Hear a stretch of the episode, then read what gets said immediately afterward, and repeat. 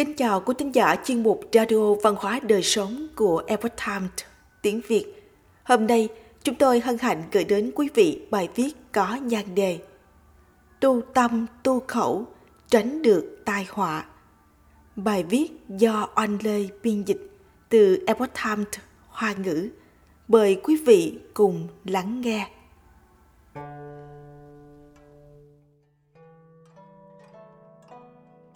Miệng tuy không lớn nhưng ảnh hưởng mà nó mang lại thì không nhỏ chút nào. Có người thì miệng thốt ra hoa ra ngọc, chuyên an ủi làm ấm lòng người. Còn có người thì chuyên nói lời sằng bậy, điên đảo thị phi, hại người hại mình. Có thể nói rằng phúc hay họa đều từ miệng mà ra. Tại hai quốc gia lâu đời nhất ở phương Đông là Trung Quốc và Ấn Độ cổ đại. Họ có thái độ vô cùng nghiêm túc đối với việc giữ gìn khẩu đức. Không bàn về đúng sai của người khác, tài tử tránh được tai họa. Văn Trung Minh sinh năm 1470, mất năm 1559 là một trong bốn đại tài tử của vùng đất Ngô Trung dưới thời nhà Minh. Ông có khá nhiều thành tựu ở lĩnh vực thư pháp và văn học.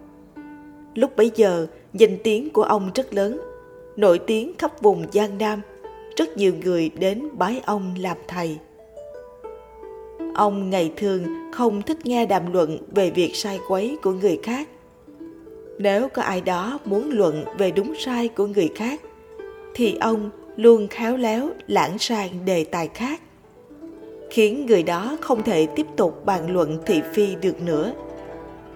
Trong suốt cuộc đời mình, ông luôn duy trì thói quen này, một đời chú trọng tu khẩu đức.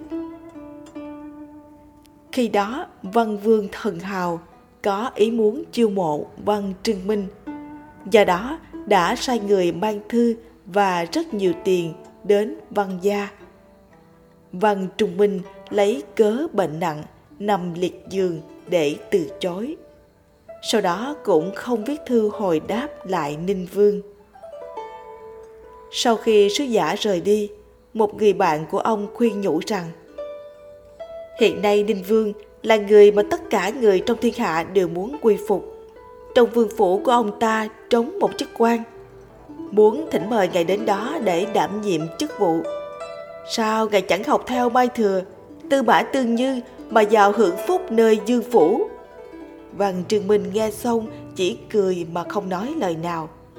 Ông có khả năng nhận biết và phán đoán về một người. Có thể ông đã sớm biết Ninh Vương là người như thế nào. Nhưng cũng không vì vậy mà bàn luận về đúng sai của ông ta. Vào năm thứ 14, Minh Vũ Tông chính đức năm 1519. Ninh Vương Thần Hào nổi loạn ở Nam Sương và cuối cùng bị Vương Dương Minh đánh bại. Ninh Vương vì mưu phản mà khiến bản thân thân bại danh liệt. Văn Trưng Minh kiên quyết không bàn luận đúng sai của người khác. Thái độ sống cao thượng của ông cũng khiến mọi người kính trọng thi rớt cũng có nguyên nhân ở huyện nghi hưng có một người tên gọi là phan thư thăng vào mùa thu năm Khang Hy thứ 23 năm 1684. Phan Thư Thăng nằm mộng. Trong mộng, anh ta đi đến điện quan đế. Trùng hợp trông thấy một người đang chấm bài thi. Sai nhà gọi tên người thứ nhất. Người thứ nhất vừa bước vào thì ngay lập tức đã bị đuổi ra lại. Tên người thứ hai được xướng chính là Phan Thư Thăng. Người thứ ba và người thứ năm đều không đến. Anh ta lại nhìn thấy phía trên tường có treo một bảng vàng. Tên xếp vị trí đầu bảng chỉ có hai chữ là vi tiếp mà không có họ Một lúc sau, một người mặt đỏ xuất hiện. Người này đội một chiếc mũ lên đầu của anh ta. Phan Thư Thăng sau khi tỉnh lại thì cảm thấy rất kinh ngạc. Sau khi uyết bản, quả nhiên anh ta đổ vị trí đầu bảng. Anh ta nhớ lại cái tên Vi Tiếp đã xuất hiện trong mộng. Do vậy, liền đi khắp nơi hỏi thăm về người này. Về sau, được biết người này là Phó Lộc Giả ở huyện Lâu. Phó Lộc Giả là một người tài hoa và có danh tiếng trong vùng. Văn chương của Phó Lộc Giả ở hai đợt thi trước được đánh giá rất cao. quan chủ khảo vốn dĩ định chấm bài thi của anh ta ở vị trí đầu bảng. Nhưng vì bài thi của anh ta ở đợt thi thứ ba bị mất, do đó đành đánh rớt anh ta vậy. Nghe nói rằng Phó Lộc Giả rất có tài ăn nói. Tuy nhiên, anh ta bình sinh rất thích bàn luận về đúng sai cũng như khuyết điểm của người khác.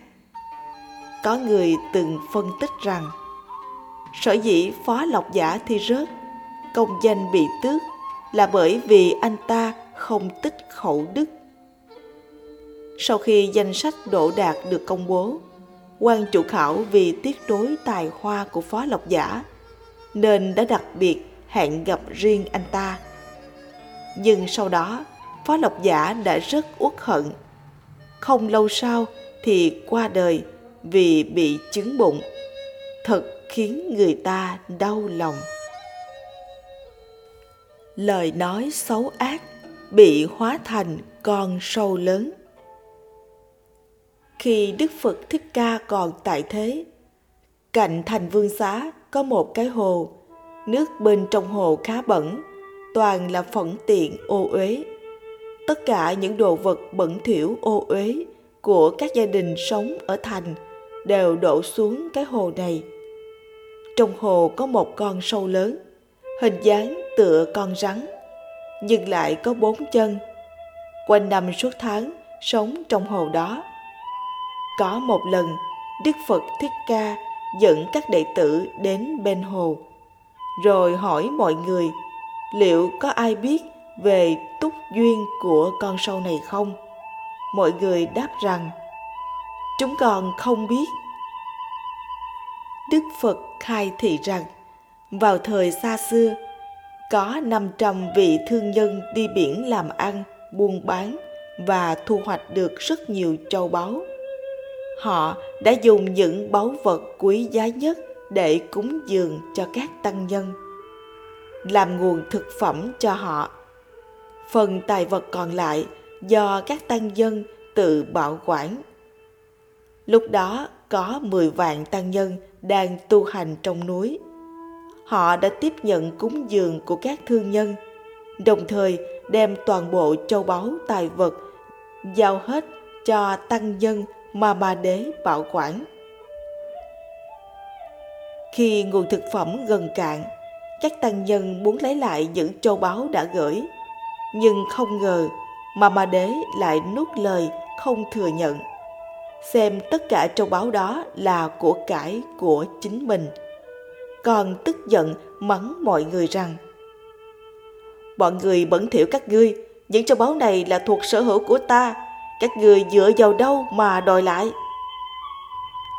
Chúng tăng trông thấy anh ta đã khởi tâm sân giận, thân tâm bị vây chặt bởi ác niệm, do đó liền lập tức rời đi bởi vì Mama Đế tham lam, chiếm đoạt tài vật công hữu, lại ác độc mắng nhiếc chúng tăng. Sau khi chết, bị đọa vào địa ngục, bị ngâm trong phân tiểu rồi sùng sục. Trải qua 91 kiếp như vậy mới được thoát ly khỏi địa ngục. Đến thời đại của Đức Phật Thích Ca, Mama Đế vẫn chưa thể có được thân người.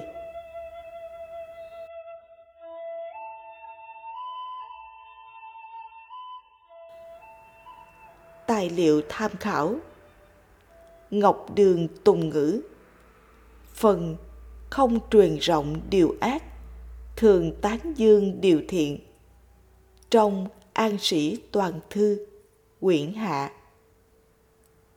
Hiền Ngu Kinh